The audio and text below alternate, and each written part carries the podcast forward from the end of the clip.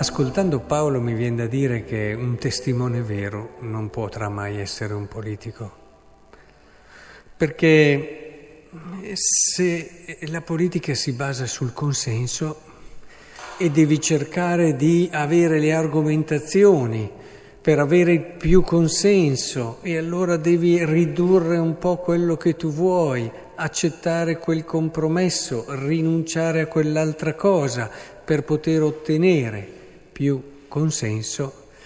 Beh, ascoltando quello che qui dice Paolo, direi che non fa per il testimone di Cristo.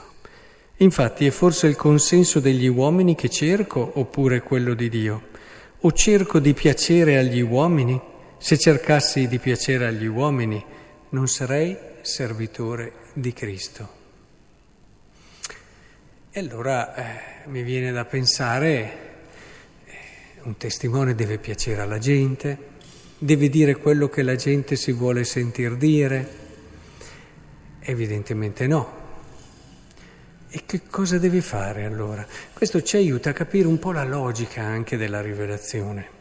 Cioè, il testimone deve essere prima di tutto lui, uno che si mette in cammino e cerca di convertirsi continuamente alla verità, che non possederà mai totalmente, gli starà sempre un passo avanti, ma proprio per questo deve cercare di camminare costantemente in questa verità e deve proporla con la sua vita naturalmente, prima che con le parole, e, e deve cercare di non convincere le persone, non attirarsi il consenso, ma è sicuro della forza di quella verità lì. E magari mh, se ne vanno tutti come è successo a Gesù, ricordate Giovanni 6, se ne andarono perché il suo linguaggio era troppo duro. Però alla fine è questa verità che giorno dopo giorno si afferma, perché ciò che è vero ha una forza che magari sul momento l'uomo non riesce a riconoscere, ma se solo c'è disponibilità, c'è buona volontà, c'è semplicità di cuore, per questi piccoli sentivano questa sintonia con quello che diceva Gesù, ecco che allora questa verità, ricordate i discepoli a Emmos, comincia a a far sentire dentro qualcosa di diverso. E avviene così, cioè, non so se conoscete le prospettive apologiste di certe teologia, dove si insiste molto sul fatto che Dio risponde a quelle che sono le esigenze più vere del tuo cuore. E quindi tu trovi una corrispondenza. Sono belle e anche in parte vere, ma qual è il limite di queste prospettive? Che non sottolineano a sufficienza che anche Dio è il Vangelo che educa le nostre aspettative, che educa a desiderare le cose giuste. Eh, ci vogliono tutti e due questi aspetti. Non dobbiamo quindi cercare di assecondare quello che l'uomo si aspetta, dobbiamo anche educarlo annunciando la verità. Ci vorrà più tempo?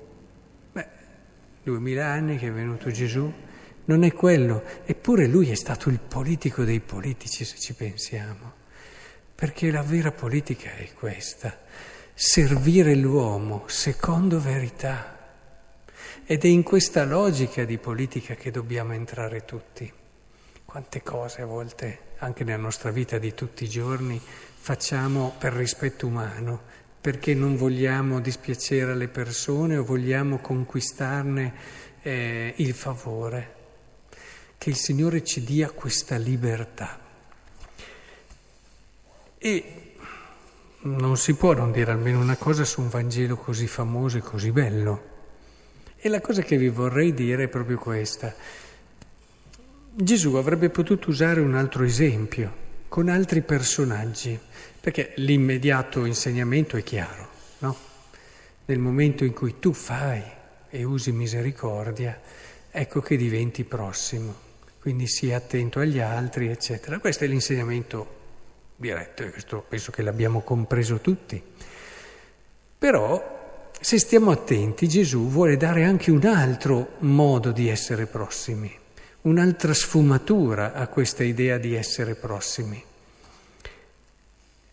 Dicevo, non poteva fare una storia diversa, con personaggi diversi. Invece usa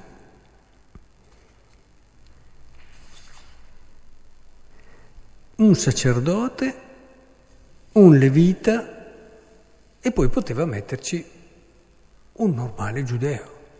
Riusciva a dare benissimo lo stesso insegnamento, giusto? Perché non era dipendente. Invece parla di un samaritano.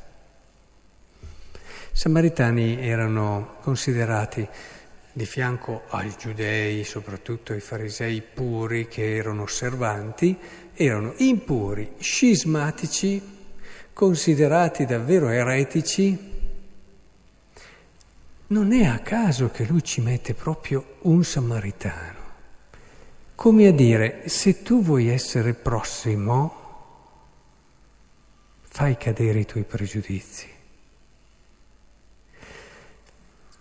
Uno dei modi per non essere prossimi è avere tanti pregiudizi verso le persone e preconcetti. Questo è così. E questo samaritano sorprende tutti.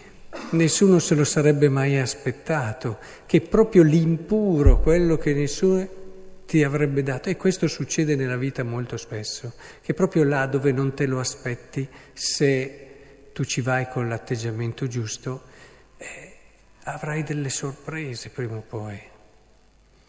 E dico con l'atteggiamento giusto perché ci sono persone che invece hanno talmente forti pregiudizi che riescono a far fare alle persone quello che loro pensavano che queste persone facessero, perché ci vanno con l'atteggiamento sbagliato. Se noi ci andiamo con un atteggiamento libero, un atteggiamento carico di fiducia, un atteggiamento che desidera perché sa che lì ci può essere la sorpresa di quell'umanità che non puoi mai chiudere in schemi e in pregiudizi, la sorpresa di Dio mi viene da dire, perché in tutti c'è, per quanto la roviniamo, l'immagine di Dio, ecco che allora impari ad essere prossimo, oltre che con quello che è un aiuto materiale, anche con quello che è il dono più grande che puoi fare a una persona cioè andare verso di lei con fiducia, consa- con- convinta che c'è del bello. Ora, eh, io direi che possiamo chiedere in questa Eucaristia questa grazia, una delle più grosse, eh, ve lo dico subito, una delle più grosse che possiamo ricevere, avere questa libertà di cuore e soprattutto non farsi condizionare da pregiudizi. Un conto è l'esperienza, il sapere le cose perché ne hai già viste e un conto è quando l'esperienza si sclerotizza e, e diventa rigida, ecco il pregiudizio. Che il Signore lascia sempre questa porta aperta nel nostro cuore e vedrete che le sorprese di Dio eh, arriveranno e come.